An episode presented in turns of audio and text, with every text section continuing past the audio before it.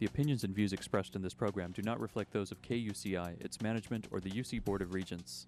To find out more about this talk show or other talk shows broadcasting on KUCI, log on to our website at kuci.org or check out the latest program guide.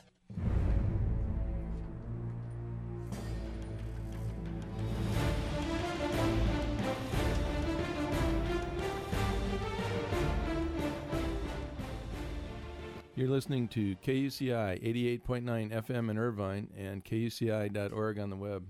Welcome to Privacy Piracy. I'm Lloyd, I'm the show's engineer, and your host is Mari Frank. Mari's a local attorney and certified information privacy professional. She's the author of several books, including Safeguard Your Identity, From Victim to Victor, and The Complete Idiot's Guide to Recovering from Identity Theft. She's testified many times in Congress and the California legislature on privacy and identity theft issues. And you may have seen her on Dateline, 48 Hour, CNN, NBC, ABC, O'Reilly Factor, and many other shows, including her own 90 minute PBS television special, Protecting Yourself in the Information Age. To learn more about this radio show and our great guests, please visit kuci.org slash privacypiracy. Hey, Mari, what's our show about today? Well, today we're going to be talking about California privacy legislation and the Office of Privacy Protection.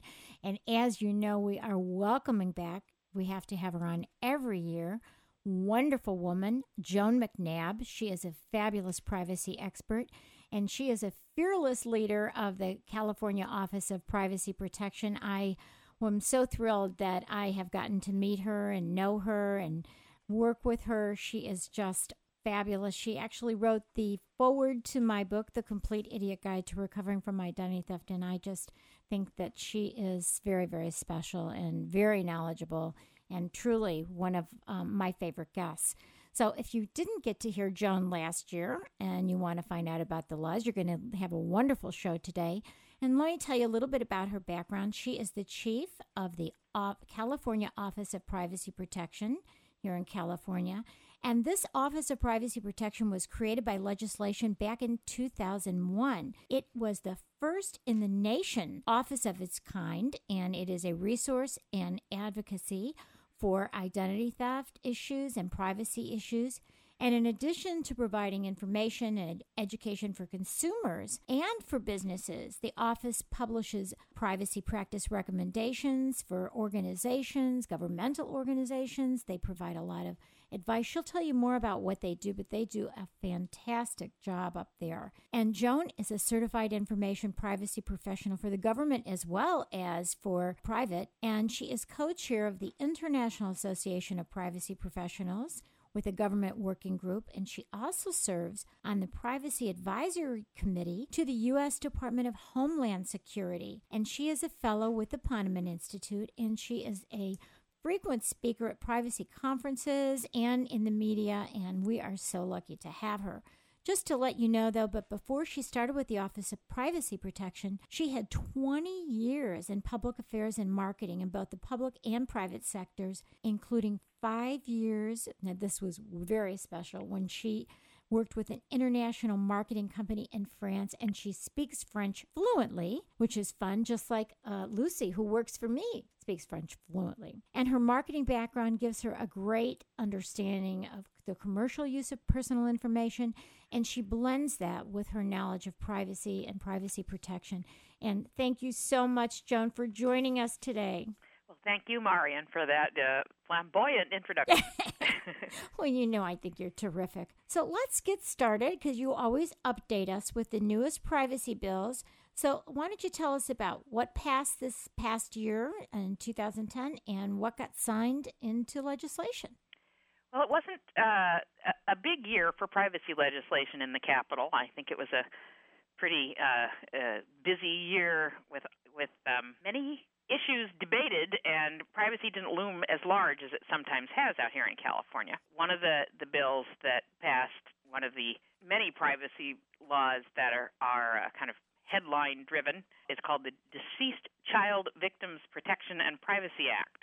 Re- remember that that murder case down in San Diego of uh, Chelsea King and her parents were just horrified at the jillions of requests that came in for copies of the autopsy. Yes. And they regard that as very privacy invasive. Well, now there's a law that will take effect in January in California that seals murdered children's autopsy report. So it makes it Mm. not a public record.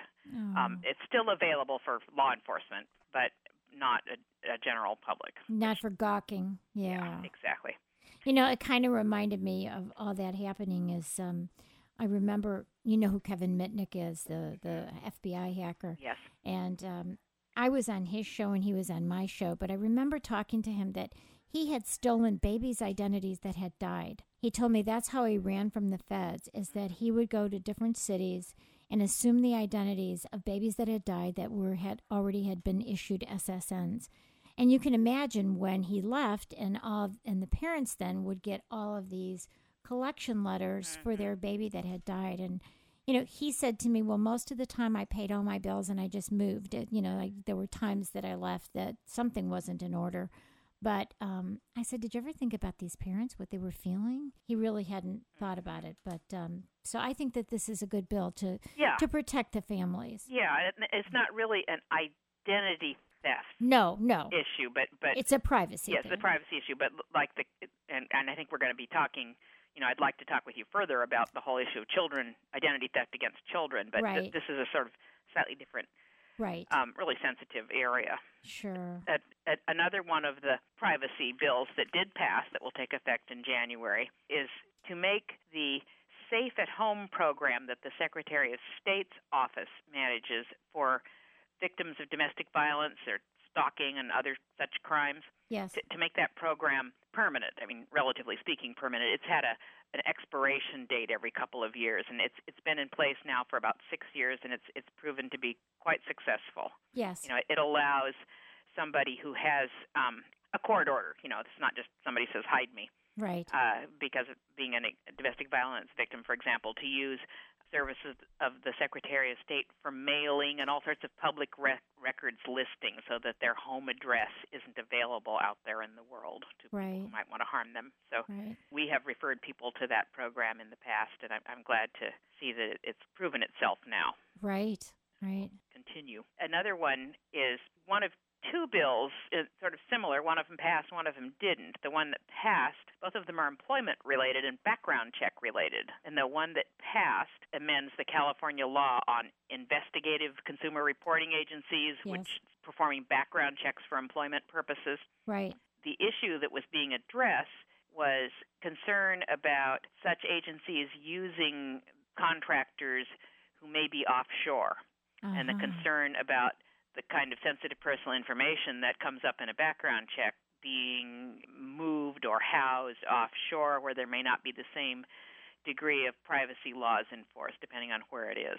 And so this this bill, the one that passed, does not prohibit that, but it requires the employers who are using a background screening company to give the give the, those who are being screened a website address for the company that's going to be doing the actual screening, and then that company's privacy policy on its web has to say whether or not they are offshoring the data. And is there any right of the potential employee to say, "Can you use another company if they're uncomfortable with it"? There, there's no, there's nothing that gives them any special right to say that. You always have the right to say that, but as in in many marketplace situations, and particularly in an employment application situation, you know, you, the the applicant is not in the strong position. No, no, they really aren't. So it, it's pretty hard to imagine. And there might be people who indeed would say, "No, I, I, if if that's what you're going to do, I would rather not um, apply." But Yeah. armed with the information, you might be able to negotiate a little to see, you know see if they could use somebody else. Right. Right. And and current law already requires uh, that in a, in a pre-employment screening that that the applicant be given A copy. yeah. given be notified that it's happening and, and in effect get a little check off consent and get a copy and so there are already rights relating to that and this just adds this requirement that information about whether or not it's being sent off done offshore that that be part of the policy that's available to Right. At least it's so- it's giving them it's transparent yeah it's transparency it's uh, you know it's not hugely impactful it seems to me but it's it, it's a good thing not a bad thing Right. And and the fact that there's a privacy policy, at least they can read that and see what's going to Yes. happen. Yep. Yeah. Yeah.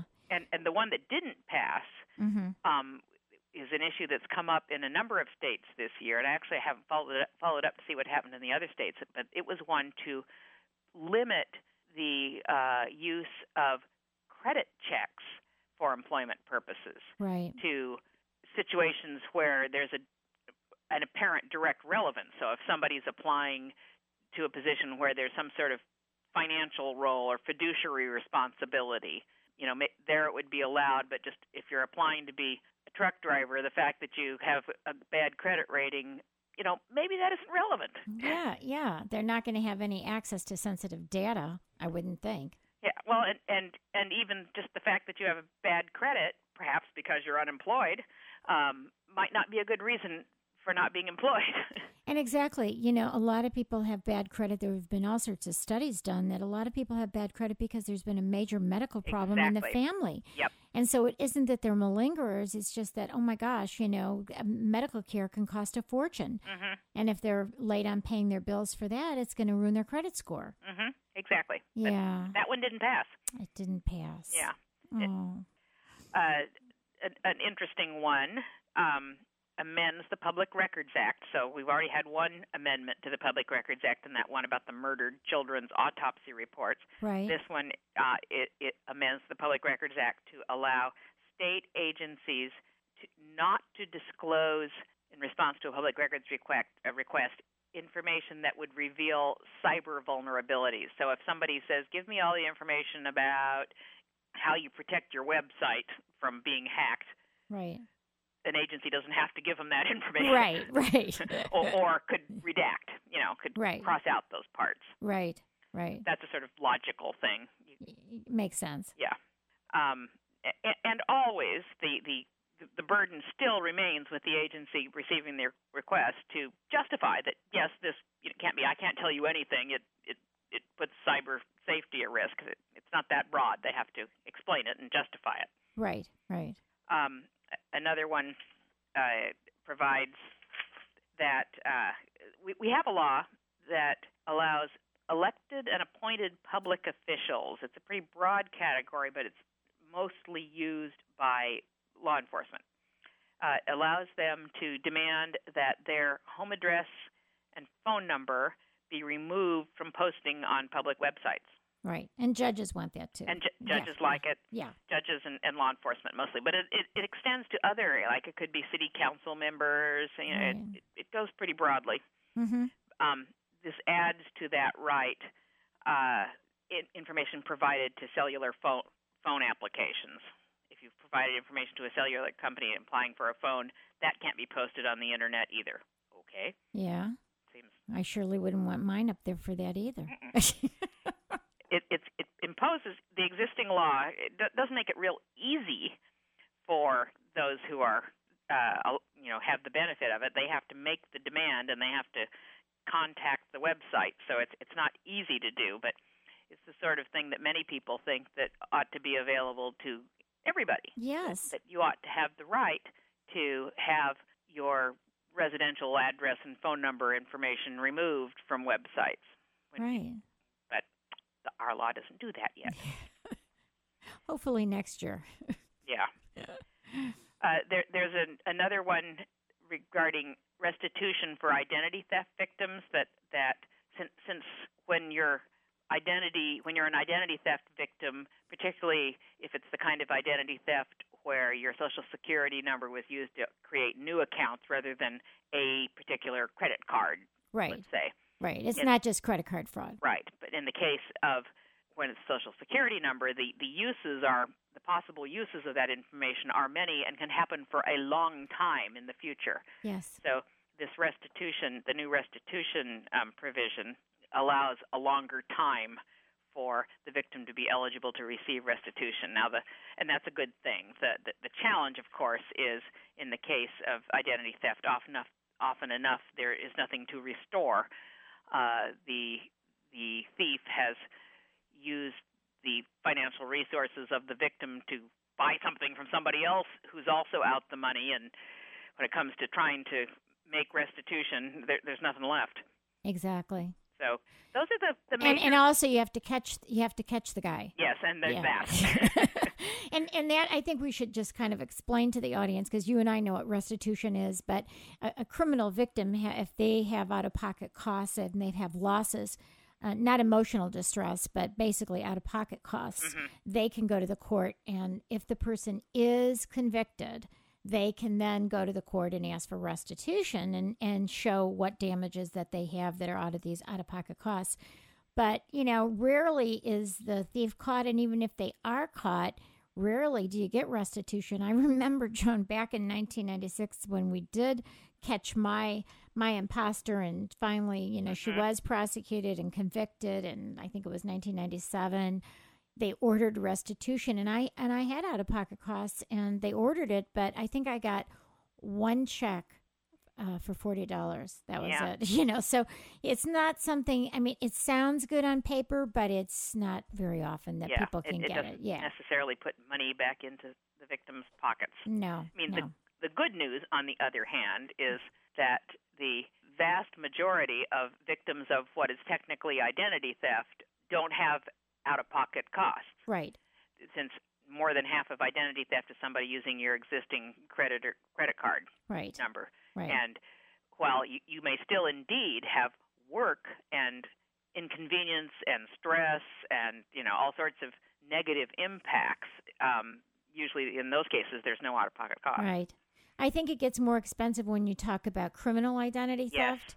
Um, because I've had to help victims, and you know they've had to hire me, and Yes. we have to do something or a background check that you know that shows up and is an identity theft, or sometimes if it's um, medical identity theft, hmm those are much more complex, and so then yeah, then there are out of pocket costs. But uh, And, and even new account when it's something major, yes, and, and uh, like some of the really complicated cases involving somebody taking over uh, the a, a real estate transaction. right, get a mortgage in your name. Yeah, and and now you're in in such a mess that that the legal fees plus some actual out of pocket, and we, we unfortunately do regularly hear from people who recognize that something on their uh, credit report is not theirs. It's it's identity theft, but because they're in a situation where, like, for example, maybe they're buying a house, they're trying to qualify for credit, they'll Right. they'll pay it off I know it's, it's because crazy. it's quicker than correcting it.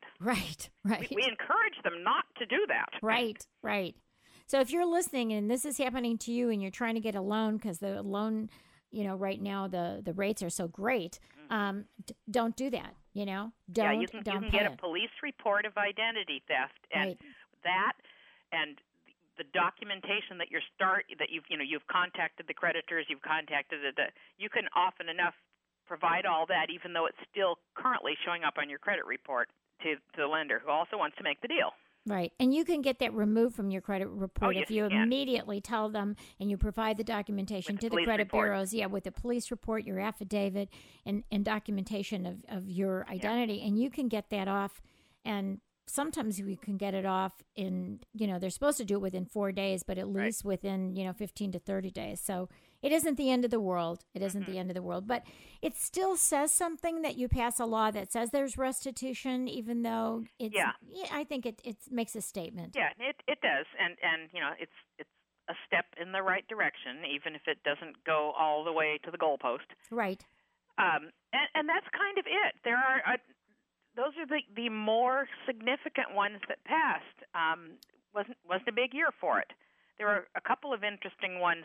Another one that that didn't pass or that didn't get enacted, and that's one that's been introduced many times to amend our data breach notice law, the law that requires um, an entity that that uh, loses control of sensitive personal information it's acquired by an unauthorized person, and then they have to send you a letter saying, "Oops, we lost your social security number." You know, one of those. Right. Um, there's been an a- attempt several years to uh, amend that law to make some specific requirements of what needs to be in the notice letter to be helpful to people when they receive it, and then also to require um, that that sample notice letters be provided to the Attorney General's office so that there would be a, a resource for research on what kinds of data breaches are occurring Right. and we don't seem to be able to get that one through. Now, I thought that it, last year it passed, but the governor wouldn't sign it. Isn't that that's correct? right. That, that's what happened again. Again, again. Why is he saying? Of course, he's not going to be around much longer. But why was he saying that um, that he wouldn't sign it? The the the, the veto message says that that the current law is working and that the additional burdens of the new law aren't justified. Oh, that it would it would be a, an extra burden on business to, to tell you. But I think that the sad thing is, is people will tell me, you know, I got this letter. What does it mean, Mari? And I go, well, you know, w- call them and ask them what it is that was lost. Was your social security number Mm-hmm. lost? What is it? You know, demand that information, and sometimes they can get it Mm-hmm. if they demand it. So you know, maybe it's not in the law, but but I think if they write a letter, return receipt requested, and say, I need to know, I'm very concerned about this. What exactly was lost? Yeah, and as you know, one of our one of our um, best practices document is about how to do a Secure- helpful notification of that kind of a breach, and we have sample letters, and so we, we'll and and I we see these showing up in in, in notices that that we see that, that it, people are following this kind of guideline. Other people's give other people give this kind of guidance now as well to businesses. There are lots of conferences on this, and most businesses are are, are trying to do the right thing here. Although um, some we certainly do hear from people who get letters that don't have very much information in it, and they end up just being scary and not helpful. And the, a major intention of that law when it was passed back in 2003 was to give people who, who are now potentially at risk of identity theft because this information has gone astray to, to give them early warning so that they can take action to protect, protect themselves right. like put a fraud alert on their files but they need to tell them to do that Right. They needed to, and, and I want to just mention what a great website that you do have that's great guidance, not only just for uh, California consumers, but really all consumers, and especially for businesses that do business in the state of California, whether they're a California business or they're a business that does that does have uh, California consumers as their customers. They are subject to our laws. yes they are And so they can go to privacy.ca.gov and they can look at all the wonderful things you have. We're going to talk more about it later, but just wanted to mention that again. And you're listening to KUCI 88.9 FM in Irvine and KUCI.org on the net. I'm Mari Frank, and I am the host of Privacy Piracy. And we have one of my very favorite guests, Joan McNabb. She is the chief of the California Office of Privacy Protection, and she is also a certified information privacy professional and she is a co chair of the International Association of Privacy Professionals Government Working Group, and she is on the Privacy Advisory Committee to the U.S. Department of Homeland Security, and she walks on water, and she's wonderful. and she's been telling us about the uh, legislation, not a lot that passed. Like usually when we do this, we have a ton of great Mhm. laws that and there weren't a lot introduced. I think I think Yeah. you know, the legislature was focused on the budget. the Um, budget, yeah, took a lot of focus. and the economy. It's been real Yes, hard. Indeed.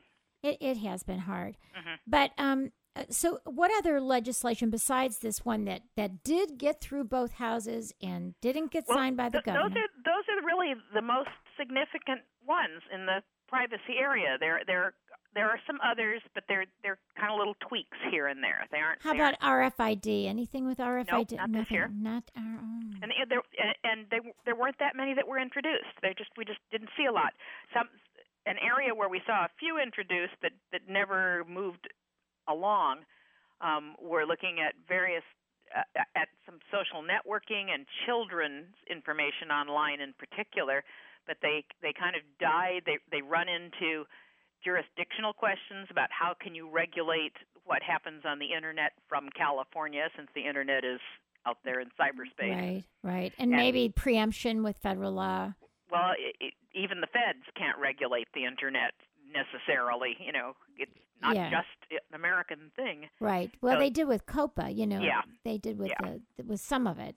But uh, and, yeah, and then tough. also some of the suggestions like uh, trying to give parents the ability this was actually last year but as part of this session to give parents the uh, uh, ability to have their children's pictures removed that you run into first amendment issues and it's they didn't really go very far Yeah, I think it's a real challenge. it is it is a challenge and I, I think all of these privacy issues for, for the internet are, are real tough.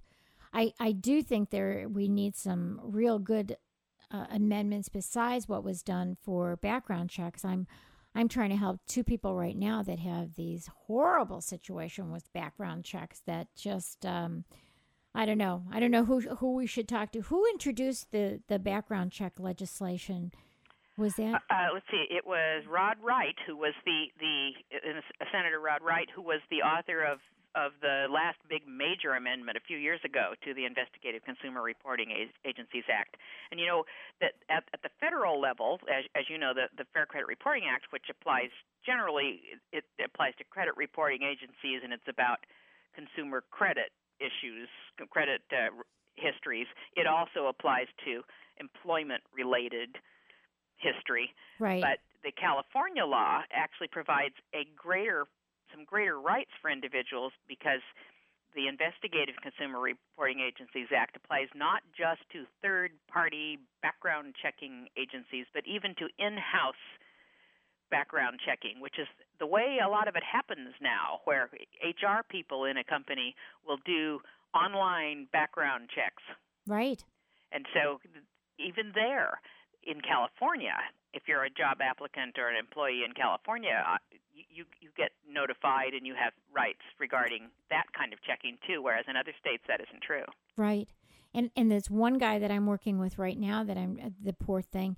His um, was for uh, getting a get an apartment. So the California law relates to getting an apartment as well. I think the FCRA does too, but yeah. but but we really but they they speak more to that whether you're trying to get an apartment, whatever relates to something that you're trying to get that um, you know that they're talking about your criminal history and if you are a victim of criminal identity theft or in in the case that I'm dealing with right now, it's just a mixed file. Oh yes, we, and we get those. It it is horrendous. And it's really a data broker who's yes who's got the records and they they are public records. It's just it's a different Mari Frank. Yes, yes. It's not this. It's not that the record's wrong, but it's not you. Exactly. Yeah. And and this is what happened to my mm, this poor young gentleman that I'm working with is that you know he has no criminal background check, and yet it's a different person with his name and one of the problems is when you look, and this is in San Diego, their their records were correct, and they they when you do a background check with a company that's really reliable, they don't pull up this criminal background right. check. But when you do one with some of these smaller companies that just you know out there real quick make a quick buck, and they're selling to to landlords, um, they don't do a very thorough check. And so what happens is, you know, if it's the same name or a similar name they're just going to pull it up and say, okay, we're putting this on your background check. Mm-hmm. So, um, and they have some sort of disclaimer on it saying this may or may not be true. Right. Here you go. But but what's the problem is even if they say this may or may not be true, and in this particular case they didn't say it like they're supposed to according mm-hmm. to the law. But let's say that they do say it, it's it's not in you know sixteen point type, and and the problem is is that that's overlooked, and even if it is there, you know, someone might say it isn't. Yeah, they may just say, well, you know what? I don't even want to bother. I don't want to bother hiring you, or I, don't, mm-hmm. I don't want to bother yeah. giving you this apartment. If I have five people looking for an apartment, I just don't yep. want to bother with it. Yep. So it's it's a problem, and you know the other thing that if you're listening to this, and I think it's kind of important to say because I keep getting more and more calls on this, and I got a couple other attorneys who just wrote me just today about this. Um, the the problem is that the criminal records that you see online and that they can pull up have a name and a birthday and they do have like color eyes you know that, that you'll see on the dmv record color eyes and weight and height. And but it you know obviously they don't use the ssn but but criminal records are fingerprint based but they're not going to put the fingerprints uh, available to these information brokers. So unless the information brokers are going to go beyond and look at the driver's license number and look a little bit deeper they're going to keep mixing up these files and uh, so, you know, what can I say? This is this is something that we really have to work on, and I guess it has to be changing what the criminal records even say. It's it's a problem because mm-hmm. because it, you could even have the first initial be the same, but not be the same name, and they'll still pull it up. Yep. Crazy. So and then and then even if you are successful, once if it was an employment situation where they they have to disclose in advance that they're doing this and telling you who they're using rather than only when they make an adverse decision, because that wouldn't be why they made the adverse decision, Right. of course. Um, so that you can find out who the source was, and even if you can, this is what we find in, when we're helping people with this, you can get it corrected with that source. It's still out there, and other data brokers are going to pull it up again. Yes. So, and you can't. There's not a a way to make because it's not a correction. It's just a a wrong query. Yes, it's a wrong query by by the information broker, and that's what I'm finding in this particular case. Um, the records are correct with law enforcement. The records are correct at the San Diego Sheriff's Department and Mm-hmm. at the court. They're they're correct. It's just that the information broker is making the mistake. Yes, So that's the problem. and they are not regulated. and they're not regulated. So, you know, I am getting this poor guy said to me, you know, I'm getting a letter from the sheriff's department for him to say mm-hmm. you are not the person. I'm getting the certificate of innocence from the DA's department, mm-hmm. e- you know, even though there wasn't any mix up. And I, I have another letter from the city attorney. So I have all these letters and and then I have a police report that even has both of the driver's license with the fingerprint showing the two different people. So I have all this, and he goes, Mari, I have to carry this on me. And I said, Well, you know what? Put it on a thumb drive. Mm-hmm. you know, keep it in your in your car. And this is because he's done nothing. Nothing wrong. Wrong. nothing, absolutely nothing wrong. And he's you know he's young. He's under thirty years old, and he has to consider what might happen as he goes for promotions and changes mm-hmm. jobs, and what might come up again. And he and this is very worrisome because of this initial problem here that was really the information broker. So that's what we need to do, and I don't know if we can do it at the state level, like you said. That there's Yeah. some eh, that's a problem, but You know, and one of the approaches to that whole issue, it, it occurs to me, is something i- i- is to educate users of this readily available online information about being critical of sources.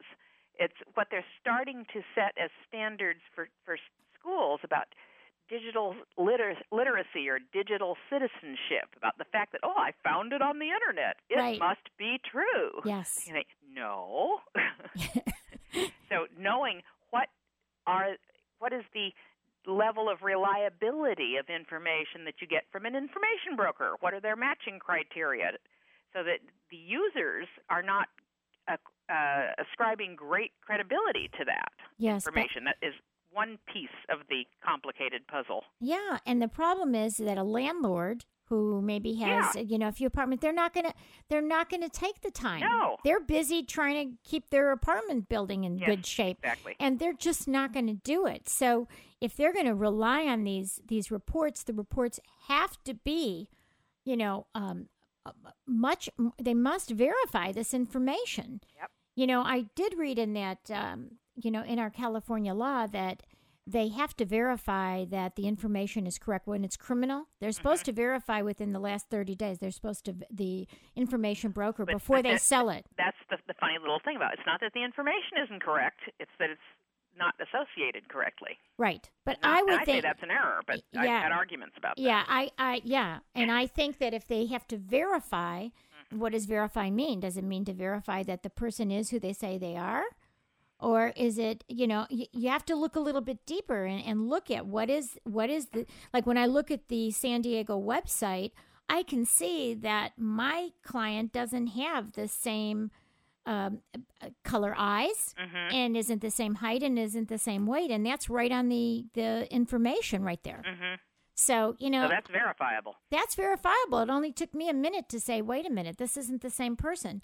When at first I thought maybe it's identity theft, and then I saw, well, wait a minute, it's not identity theft. It's just that this this guy has the same name as my guy. So you know that's that's the problem. But we will have to follow up, with that because I think background checks. More and more companies are doing background checks, right, John? Yeah, and it's more and and doing it themselves or doing them with with brokers that they get online for thirty nine ninety nine, and and it's you know more and more critical to people as uh, the the job scene is so challenging. Yes, I know for this particular company, I went online and saw what they do, and they, they give you a whole background check for twenty five dollars if Yeah. you're a, la- a tenant, a So that landlord. that that that price point does not allow verification. No, that's the, that's Yeah. exactly right. It doesn't allow for it, but Anyway, that's a problem. But Mhm. so uh, let's talk about the Office of Privacy Protection and what are some of the projects that you've done in the past year?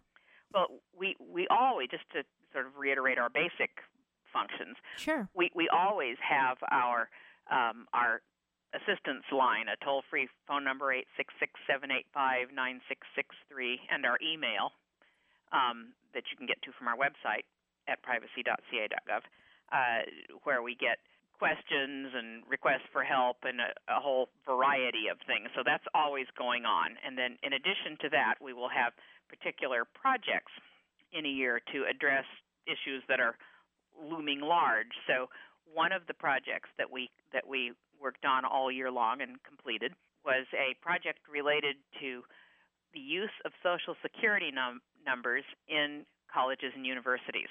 Mm-hmm. You know, most if you look at most of the the studies that have been done of data breaches, which are based on only what we only the publicly known breaches, since there isn't some big list of every actual breach. It's the ones that make the news. Higher ed institutions loom kind of large. They seem to be having a pretty significant share of the publicly known breaches. So there was a, a bill that required us to create this task force and do a study and make recommendations aimed at decreasing the use of social security numbers in higher ed. Right. So we, we did that. We had a task force that had representatives of the the state university system, the state the UC system, the the community colleges, and the private non not for profit colleges and universities in California. And we worked on it for a year and did a did a campus level survey and uh, found a, a number of interesting things. Um, one major finding, which we kind of knew, but we confirmed it as we went through, was since the law restricting the prohibiting the public posting or display of social security numbers passed in 2003, which specifically says you can't print a social security number on a card used like an ID card Right. Which And- was really wonderful because it really changed, like for the health. for health care. Health yeah, healthcare. plans, Yeah, it, it actually changed it for everybody in the country because Yeah. they figured if they figured if we got all these California residents, we got to change it. We'll do it for everybody. we don't want to have two systems. Yeah, so we, you know, for those of you who are not California residents, because of all the great work that Joan has done Well, in the a lot of California, people did. We Right. have a very active privacy advocacy community in California. right, right, and the California legislature, thank you, and the California legislature, because of that, it has really made a difference for everybody in the country. I just And- wanted to say that. And it made a difference in higher ed because that meant since they couldn't print it on like a student ID card, they changed the ID numbering system for students, faculty, and staff. And that not only removed it from these cards where it could be exposed in a lot of places and abused, but it also meant it, it moved out of a lot of databases because they didn't need it for every single thing. Right. So we've, you know, that's that's been pretty uniformly. It, I mean, that ha- has been across the board made a big difference in the colleges and universities. An interesting area that we found, though, that the sort of the problematic areas, and this is not just true of higher ed. This is true out there in the world. A Yes. a, a big area where Social Security numbers are used in way in ways that potentially exposes them is in the whole healthcare arena. Yes. And you know, colleges and universities have not only student health clinics, but many of them are teaching have teaching hospitals, and so they have lots of health care going on. And, and you remember, Joan, just last year at the University of California, Irvine, where I'm sitting here right now, that we had, oh, I don't remember, was it like 40 graduate students that couldn't file their tax return because their healthcare provider had a dirty insider who took their identity and got and filed uh, tax returns To- in the names of the these refund. kids and got the refund so that they didn't have money to even pay for their graduate school. Yep. But what did it come from? The health records. Yep, because that's it's it's a primary patient identifier, and goodness knows we want to be identified when we're getting medical care. We don't want somebody else's processes performed on us in the hospital. But because that that you know the whole problem of the many many secondary uses of social security numbers because it's also the key to financial information that that's a problem Yes. and so until the whole medical field changes or dramatic other things occur, this use in the universities is, you know, that's just the way it is. They're they're they're in the same boat as everybody else when when it comes to medical services. Our well, but but I just I just want to say something because that's so important what you were saying, and I just wanted to say advice out here from us that because your health insurance card no longer is your social security number and you have a unique identifier now on your card that if you have health insurance don't give your ssn don't i i you know i go to the doctor and i put na when they ask me for it Mhm. and i tell them why i said here's my card. yeah, I said, here's my card. You've got my card. This is my unique identifier. You don't have to. Now, if you don't have health insurance, then I understand that they're going to ask you for that because you don't have that unique number. I still don't like to give it, but I don't give it. I just don't put. uh, So that's one way that you can avoid that. hmm Yes, you often can. The, another interesting finding in that report was the the uh, sector where there was the less. We, found that community colleges had the least well developed privacy governance programs, which isn't surprising because they had the fewest resources devoted to it. Right, right. So whereas UC and CSU have have pretty strong privacy and information security rules and policies and some staff devoted to it, it's an ongoing challenge, but but they're they're addressing it. Um, the community colleges don't have that structure, and one of the things that we are going to be doing in the next year is is working to facilitate some webinar training for community colleges drawing on the knowledge of the other segments of, of UC and CSU and making some some basic training in how to set up a privacy program on a campus um, available to them without them having to travel and Right. around. So That's great, and the recommended uh, Yes. s- the uh, solutions also yes, probably exactly. No. that'll help them. Well, that, that's great because Yeah. I have a friend who's on a community college board, and I will make sure she knows about that. Yes, we're actually sending the, the report to um, the board chairs as well, Great. not not just to the campuses. right. So that's that's one project, that whole area. A- another one, just back to healthcare. Uh, are, you know what a personal health record is? Yeah, those those are the digital records that. yeah, that the on, online. yes. I, I, I mean, the the a website that allows you to store your medical records. My own. Yeah, it's my Yeah, own your personal own. health. Right. Right. um, a- and you may, depending on arrangements and what their policies are, you may use it to help uh, receive and send information to your doctor. But this is one that that you maintain, Right. and um, And it's in the cloud somewhere. and it's in the cloud somewhere. exactly. So Google has it, WebMD, um, uh, Microsoft. There are a number of provi- of web providers that offer this, and you can think of situations where this could be very useful. For example, uh, managing medications for your pa- your elderly parents who live somewhere else right.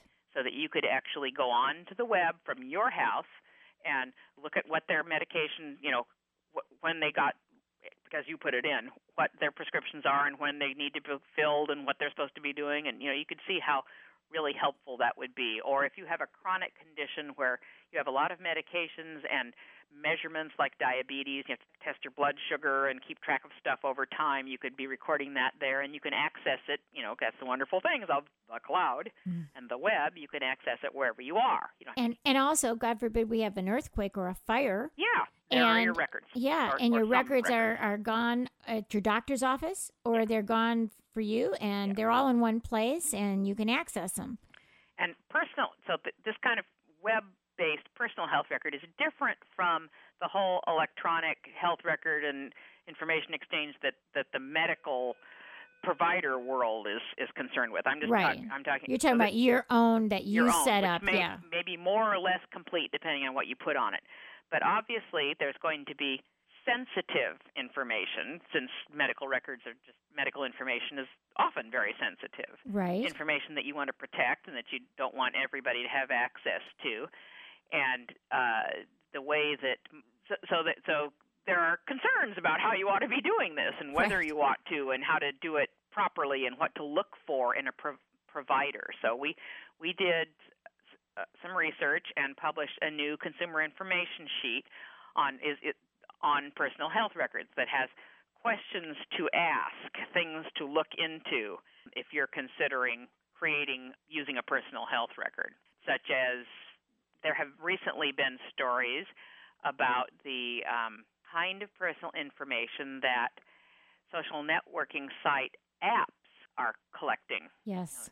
So when you go play a little game on a social networking site or use some cute little app on your on your phone, um, information about you is being collected. Let alone the kind of information that's being collected from your browser and your and everything you key in as you just browse around the net. So if you're talking about putting personal health information online, you really want to find out about what are the terms here, what kind of information is being co- going to be collected by whom. Right. So we have some very specific questions and issues to consider and things to look for when you're considering a personal health record. Yeah, who would have access? And uh, the Yep. thing I worry about still with the cloud is the security. And is there are there some things in there about security? What to look for?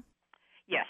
Okay, because of course anybody can say it's secure, right? Yes. And and that they keep it secure. I think that's that's a big issue is the security and the privacy and the security when it's out in the cloud. Yes, indeed. And and where is it when it's out in the cloud? Yeah. Indeed. yeah. And, and you know, among the issues that come up with many cloud applications, but one like this in particular is, well, what, what if the company folds, or what if you just want to quit? Right. They go bankrupt. C- can you remove your information really, not just Mm, off the web, but out of servers? Right. What right. happens to your information? Yes. So, you know, our we're we're offering this way to look at it, and it's and it's up to individuals to find out what they can and make a decision. But that's, you know, we we definitely want to have people think about it before they get into something like that. Right. No, I think it's terrific to have that guidance because so many of us are really lost and we don't know, you know, what kinds of questions to ask and where to go and, you know, what we need to look for. And I think that is exactly what we look for in the Office of Privacy Protection. Now, h- how do the state governments, um, you know, all the various aspects or the various arms of the state government, how do they address privacy? Well, there is a state law that's been in effect since 1977. That's the basic privacy law for state agencies that that sets some that's based on the Fair Information Practice principles and tells state agencies what they can and can't do regarding personal information that they collect. Mm-hmm. So that law has been in effect for some time, and state agencies have the uh, the you know habit and practice of following that law, of course. And in in recent years, as um, more and more transactions of government, just like more and more transactions in the private sector, have moved online, some more specific policies and standards have been developed to address that. So it's one thing to go into a state department, fill out a form, and hand something over. It's another thing to go online and put in all that information and you know how is it working. Right, right. So there, over the last several years, uh, there have been policies developed for state agencies that are very specific requirements within the context of the laws um, to ensure that direct them as to how to protect uh, the information that people entrust to them. And I think it's important to say that um, the the state law for security breach also applies to government agencies. It does indeed. and a lot of people don't know that. Yes, it does. So that's good. Mm-hmm. And and you know one of the real benefits of that law is one is the intentions of it was to give people early warning so they can take defensive action. Another benefit is it's a certainly um, an educational opportunity for any organization that has experienced a breach. Think, whoa, what happened here? How did this happen? How do we what can how do we have to change our practices or our technology or something so that this doesn't happen again? And and yeah. that that definitely goes on. And the other thing it did, that legislation did both at the private and the public sector, was giving the the stick as you've got to, you know, the stick and, and uh, the the carrot, and that the stick was, hey, if you have a security breach of sensitive data, uh, you have to disclose it. That's the the the stick. stick, but the carrot was if you encrypt and use the technology Yes. to, to to make it unreadable, then you don't have to disclose. So and, and that, in fact, is one of the policies that Right. the state developed after having a couple of those breaches a couple right. of years ago. Right. So now it is a policy. This isn't the law, but it's a it's an official policy in the state administrative manual that state departments um, have to encrypt personal information on portable devices. Because you know we were seeing all these laptops and things right. that were being right. stolen and and thumb drives and Mhm. every kind of electronic device that's so tiny that people can lose all the time. Exactly. So now they have to be encrypted. So even the laptops that we use in my office, we the only thing we ever have on our laptops are PowerPoint presentations that we're using for educational seminars. So, you know, frankly, we're happy to have somebody steal that information, but Right. because those devices, th- those laptops could at some point contain personal information, they're all encrypted. Right. So when we're setting up to do a presentation, you know, we have to go through this decrypt go, going through the special special passwords, and I think that's good. I'm happy It to go through that to It- say, look, this is encrypted. yeah, and that's when you do when you set it up. You can that's a, uh, you're modeling that kind Yeah, of behavior exactly. and say, look what I have to do. It's not that big of a deal, and I did it. Yep. Yeah, I think that's great. Yep. Now, how about child identity theft? You said um, that you have uh, wanted to talk about a couple of the studies. Yeah. Yeah, well, we we've been we've been doing some some work in this area, specifically on foster children. But first, So there's been a lot of concern. There is a lot of concern. We hear from Yeah. parents and and we all read about this about ch- child victims of identity theft. So um, either parents find out or a young person finds out when they first um, apply for an apartment or apply to college or whatever. And for the first time, they are seeking credit and discover they've got this horrible credit history based on accounts that were open when they were two years old or something. Or, or this one that I just have this new recent case that I have. This gentleman is 21 years old, and someone's been using his social since he's eight years old. Not Yeah. his name, not his name, Right. but his social since he's eight. And so Yeah. there's all this background checks with this uh, three other people's names, and since he's eight years old. Yeah. Yeah. Clearly, that wasn't his actions. no, obviously not. So, so the the only study that's been done to date that really looks at what is the per, the percentage of minors, children under the age of 18, who have evidence of identity theft in their credit reports was done by Javelin a couple of years ago, and they found that three percent of them had evidence of identity theft, and two percent had other kinds of errors in their Uh-huh. credit reports Right. That compares on the adult side to the most recent study, also done by Javelin, which found that 4.8% of adults were identity theft victims. So they're not exactly comparing the same thing, but but we don't know, you know, how accurate that is. So we've been doing some work lately because of a law, a California law that requires um, foster care programs at the county level to uh, do credit checks on foster children in their 16th year Hmm. and then refer them to somebody to to help uh, clear up any evidence of possible identity theft that's found. And the idea being to um, so they don't start off when they're emancipated from foster care. They don't start off with this huge burden. Right. well Trying to get a job and yeah. Yeah. Oh. yeah. So we've been doing a pilot test with L.A. County uh, of a couple thousand 16 and 17 year olds. Uh, All fos- foster kids. all foster kids. So Mhm. this is a subset, and there's a belief, and we don't know because we really don't know what the how common this is among children in general. But there's a, a belief of in in pe- people who work on identity theft that foster children may be particularly vulnerable. Yes. That their their in their papers and their records and their data is being passing through many hands, some of whom may not be ultra reliable Right. shall we say. So we found in this first sample of a couple thousand, we found 4% that, that looked pretty much like identity theft, and another 10%. Wow. So that's That's much higher than the javelin it, study. it's looking like it, and another 10% that there's it's not as clear. There's definitely something going on. Sometimes it's an SSN match only. mm-hmm. It's not the the full identity match. Um, and sometimes it's just inquiries, which Ah, may indeed be a sign of identity theft, but it isn't affecting their credit record right. or their credit credit score. Right. So the challenge in trying to deal with identity theft for children is the credit reporting agencies don't knowingly create files on minors because they can't enter into credit con you know contracts Right, for credit. right, so the right. only time that there is a file, it's a problem of some sort. Yeah, it's either identity theft or a merged file. Right, exactly. And and what we're looking for is a way to somehow, at least in the case of these foster children, to suppress like like freeze their identities, not just the full match, but even the SSN until they achieve majority. Well, you know what I've done, and I, you know, Joan, I've been using the security freeze Yes. letters to do that for people who had children that were victims of identity theft, or were that, or they were worried about that Mhm. because of a step parent or because of a yeah. So that has worked in that way.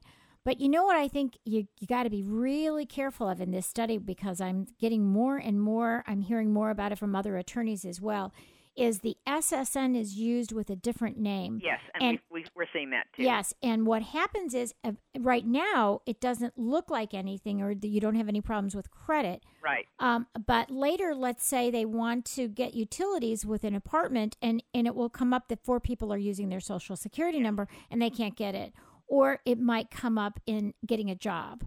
Yep. So We're, that we're looking for a way to address that, and the credit reporting agencies are being pretty cooperative, so very cooperative so far in this in this pilot test. And I, I'm interested in seeing both what we can do for foster children, but also then to be able to extend that to children in general. and when you fix this, if you can fix this issue of the SSN being used by others, it's going to help adults too. Yes, absolutely. But in terms of cooperation by the credit bureaus, I'm just wondering if, you know, they're not cooperative if they don't want to tell you if someone else has created a profile with that SSN because they say that they're not uh, police.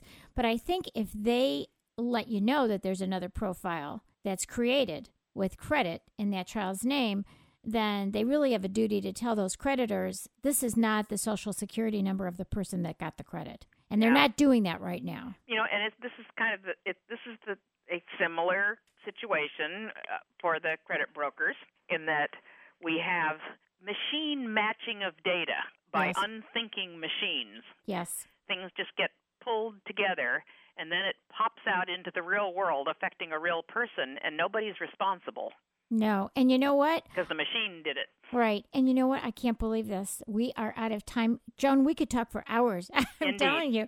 But we are I'm I'm getting the high sign here that I have to cut this off, but you are wonderful. We I just want to have people go to your website privacy.ca.gov. We are speaking with the chief of the California Office of Privacy Protection, the wonderful fabulous Joan McNabb and thank you Joan so much and we'll have you back again real soon. You're very welcome. Bye, Mari. Okay, bye bye. You've been listening to KUCI 88.9 FM in Irvine and KUCI.org on the net. I'm Mari Frank. Join us every Monday morning from 8 to 9 a.m. right here. Also, visit us at our website at kuci.org slash privacy piracy. See our upcoming guests, download podcasts, write us an email, and thank you for joining us. Stay private.